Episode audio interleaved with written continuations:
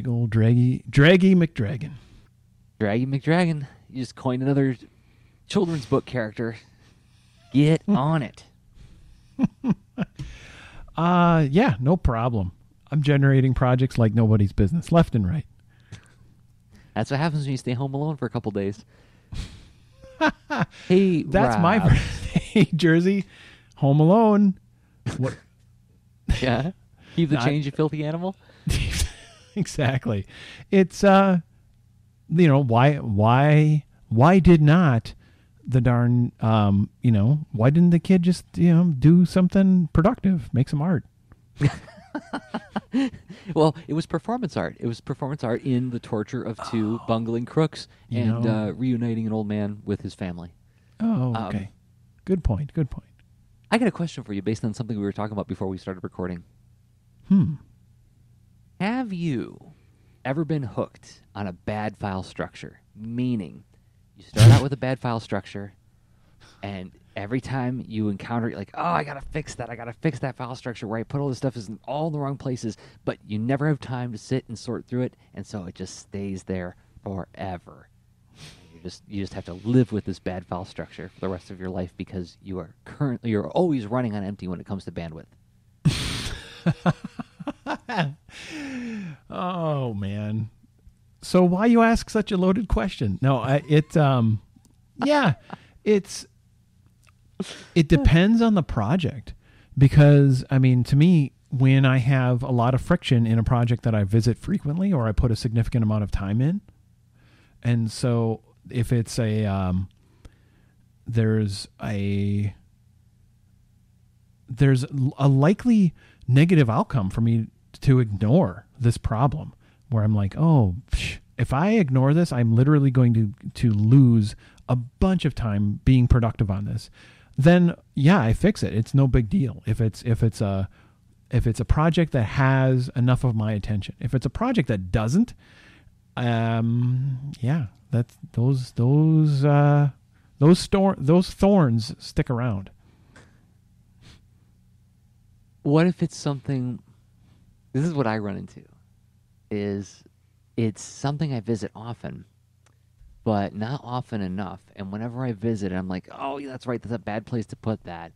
But then my second fear is if i fix it then i'm gonna have to go through a whole nother cycle of learning the new place where i put it. And maybe the new place is more logical. Hmm. but this but i don't want to add that extra friction point of having to remember where the new thing is Yeah. Okay. I mean, so it's that sounds like you you did try that at some point and it worked out poorly. Well, it just it just made me go like, wh- wh- wh- why isn't it there? Oh, that's right. I put it. Where, where did I put it? Oh, okay, that's the logical place to put it. Oh, there it is. You know, it's like that extra four seconds of figuring that figuring out what I did before. Um, hmm. I let's see. Or or do you have like sort of like a canonical sort of like file structure for projects? Like I could throw any project at you and like, oh well, here's like the the the, standard. okay, do it. Name a project. Do it. Throw it one. All right, all right. Give me one. Um, eight page mini comic. Eight page mini comic about dragons, about uh, dragging Draggy the dragon. Okay. So, uh I would end up putting that in a I've what's funny is the, the projects that I'm expecting to engage in trade in, I've been um, labeling them gig space hyphen space. Name of the project. Okay. the projects that I've been and that I've been expect that I've been like um, uh, studying, I call it study space hyphen space, right? And then yeah, so I've got a couple of modes or expectations that I have for projects that when they get a folder, if they're a folder fol- folderable project, uh, and they graduate out of an inbox, then then it gets one of those sort of uh, designations and uh, and a folder. So your is it your intent that that labels the folder? Mostly, yeah. Interesting. That is not how I do it. So things Um, could graduate out of that intent and become something different, but then it would become like uh so something maybe I'm studying something that becomes like, well, now a project emerged from this. So then I would do like uh right now I call call my projects uh they're they're gigs. because they are a part of my uh, portfolio of professional commitments. Hmm. Mine are just uh, based on the kind of project it is, not based on my intent of it. So I have like a folder called comics, and in that comics Hmm. folder are all ongoing comics projects. So like the Captain Seriously comics are in there. That's a gig. Uh, RoboForce is in there. That's a gig. Mm-hmm. You know, Boulder and Fleet is in, is in there. Is that a gig? Well, I guess kind of it is now, right? Mm-hmm. Um, but like they're all different commitments to different people, but it's just like they're, they're all just comic projects. And then there's a podcasting folder where here's all the assets that we use for things like lean into art and whatever. Mm. Um, and then I go, oh, and then I've got a teaching folder. This is where I keep all my lesson plans, my handouts, my slides, my decks, things like that. Uh, Mhm. so I don't have them based on intent. I have them based on what type of product they are.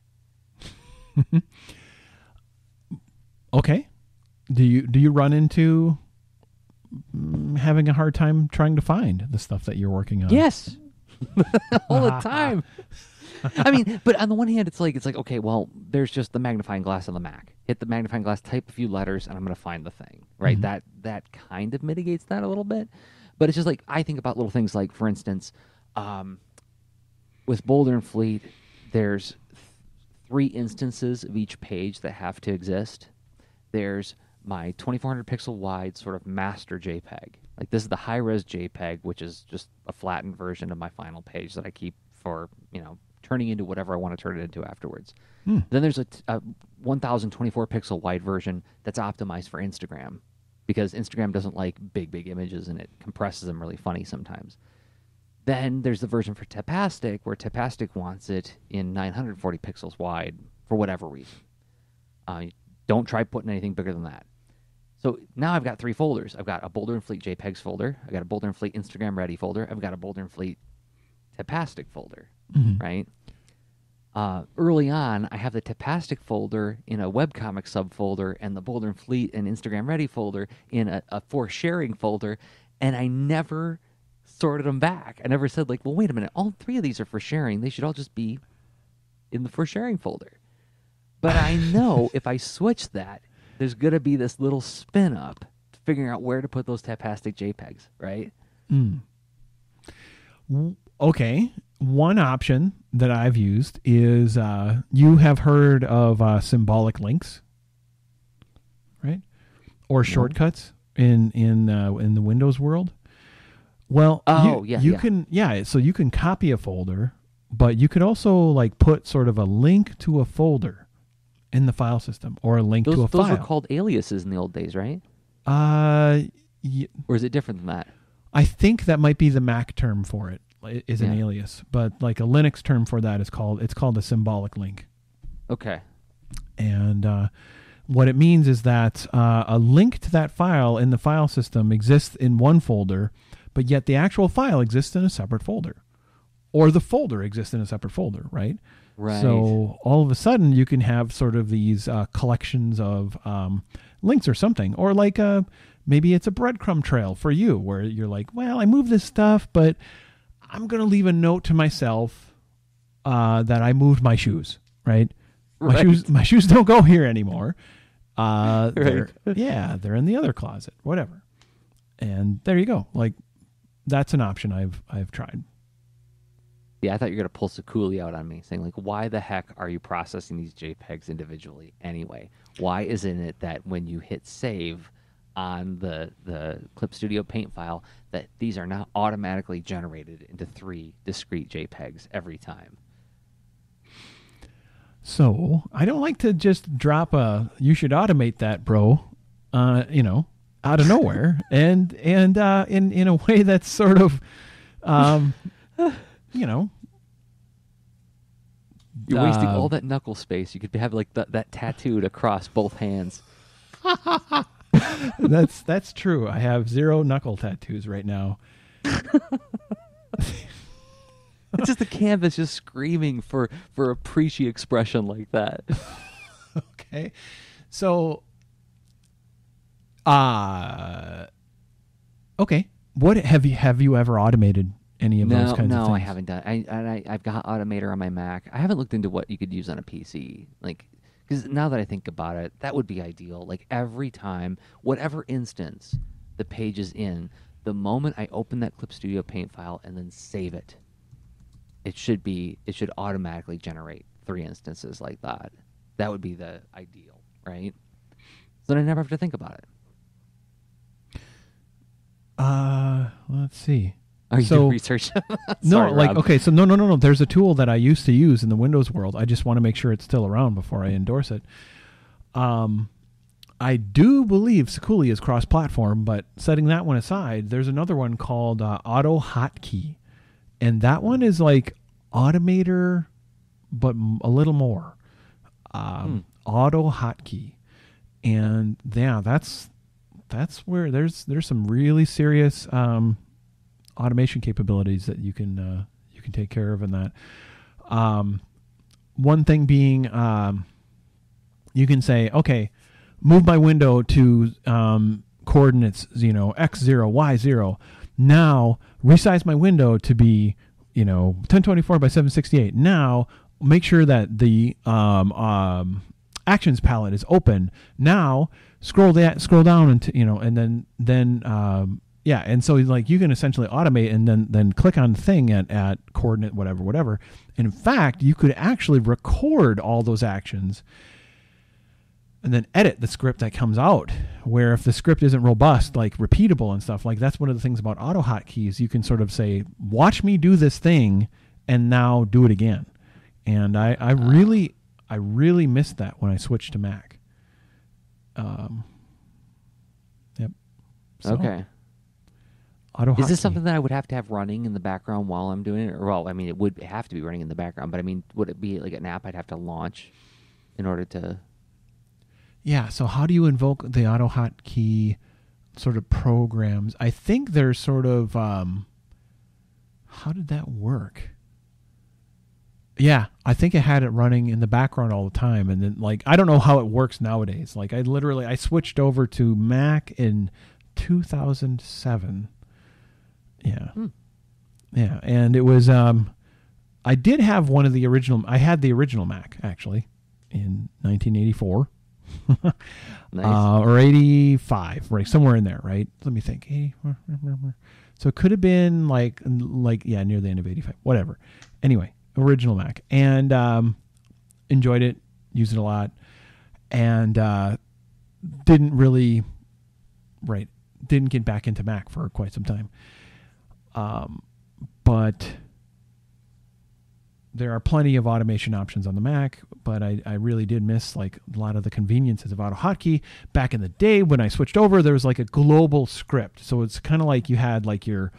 Uh, I'm going to give some some key shortcuts into into this global like it's always running in the background script, but then I might activate other ones based on what I, you know, keyboard shortcuts. So maybe my export a bunch of things from Manga Studio script for uh, Boulder and Fleet is like, you know, whatever Control Shift.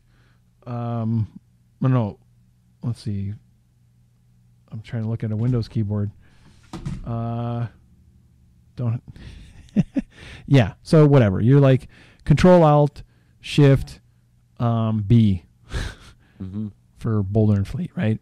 Right. and uh, that one could then run this other script. But like it, it's like this hotkey that that activates that is registered in the global script that's always in the background and ready to go. So, Hmm. but it's been a while. I don't know. Well, I'll have to look at it. I mean, yeah, that makes. I mean, even if I did it now, I'm just like, nobody needs to hear me sort of brainstorm my own solution to this problem. But yes, that sounds like a good place to start. Uh, so it's I shout out your started- podcast material. Huh? Like, it's shout out the radio material, or, or you know, like a, come on, totally. do it this way. It totally is. It was not calculated. That was me just trying to start off with a philosophical prompt. It turns into like, yeah, whenever I talk about like I, I can't figure out how to fix this problem, that I know there's somebody and I, I'm talking to you right now who's going like, Jerzy. Right. Yeah, I know. Good. I'm sorry. We're all learning. It- but I've, I yeah, I haven't been in the Windows world since 2001. Hmm. Um, Whoa! Wow! yeah. So so like I when I got the Surface, what like a year or so ago, Hmm. oh, a little bit more than that, wasn't it? Um, that was my return to the Windows world. So yeah, the last one I used was Windows NT, Windows 2000 NT server. What was that called? No. I don't remember now. It was Windows all- 2000 something It's or other. fun. Those are yeah. Those are words that all relate to Windows. Yes. It was it was not it was not XP and it was not Windows Me. It was some somewhere in between. So you those. had you had essentially sort of the um, the more robust version. It's probably Windows two, 2000. yeah. Yeah. It was fun. Yeah. So uh, No, that was a stopping point. I don't know. face. I did make a face. Uh, it's uh, it's fun. The, all the, the the verbal cues, the nonverbal cues. It's uh, y- y- who knows?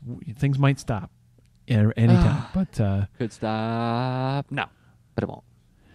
Could stop. Hey, um, so you dropped a new Polytechnicast with which, if somebody's listening to this, they know that because you dropped it in the Lean into Art, Lean into Art Patreon Mhm. feed. I did. Yeah. Um, you're gonna be at A2CAF. I am, yeah.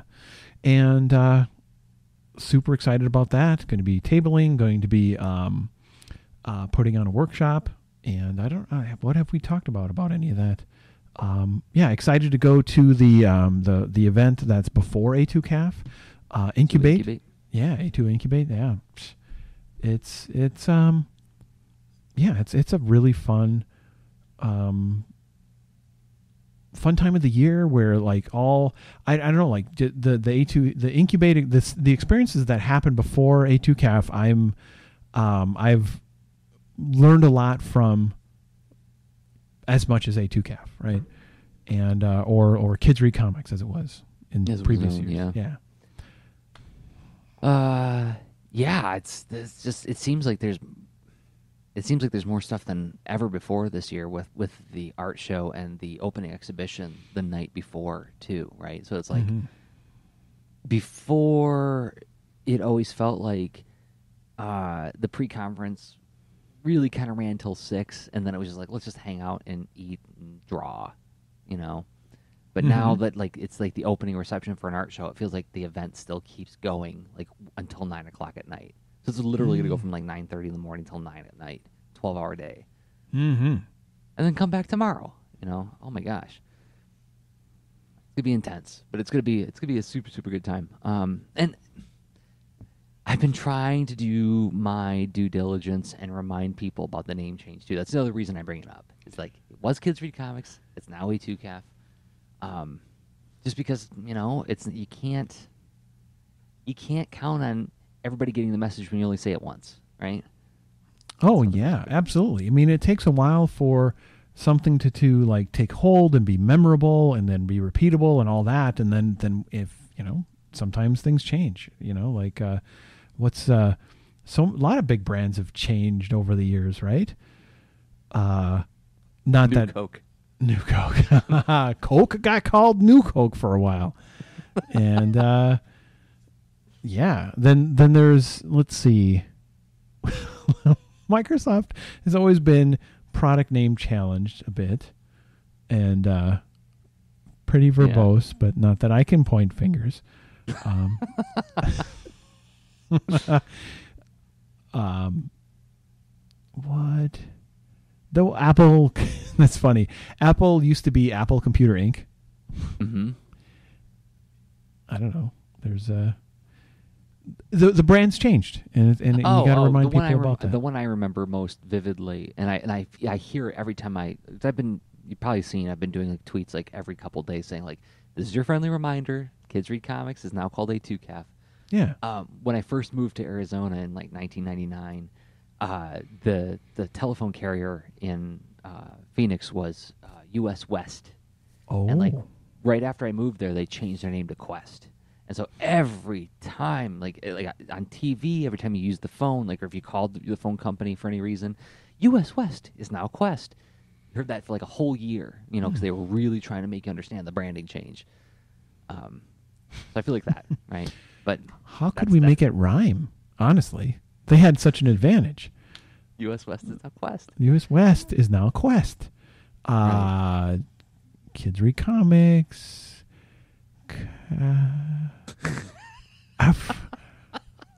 There's there's the challenge for the leaders. Help us make a limerick out of this. Um, and then if, if any of you happen to be uh, uh, of the feminine persuasion with a really pleasant voice, because that was the other thing, it was like a lady's voice, like U.S. West is now Qwest. Like Mm. there's nothing to be threatened by or uh, angry about. This is a very pleasant, patient voice reminding you of the branding change. Hmm. Nobody knows when we stop, including us.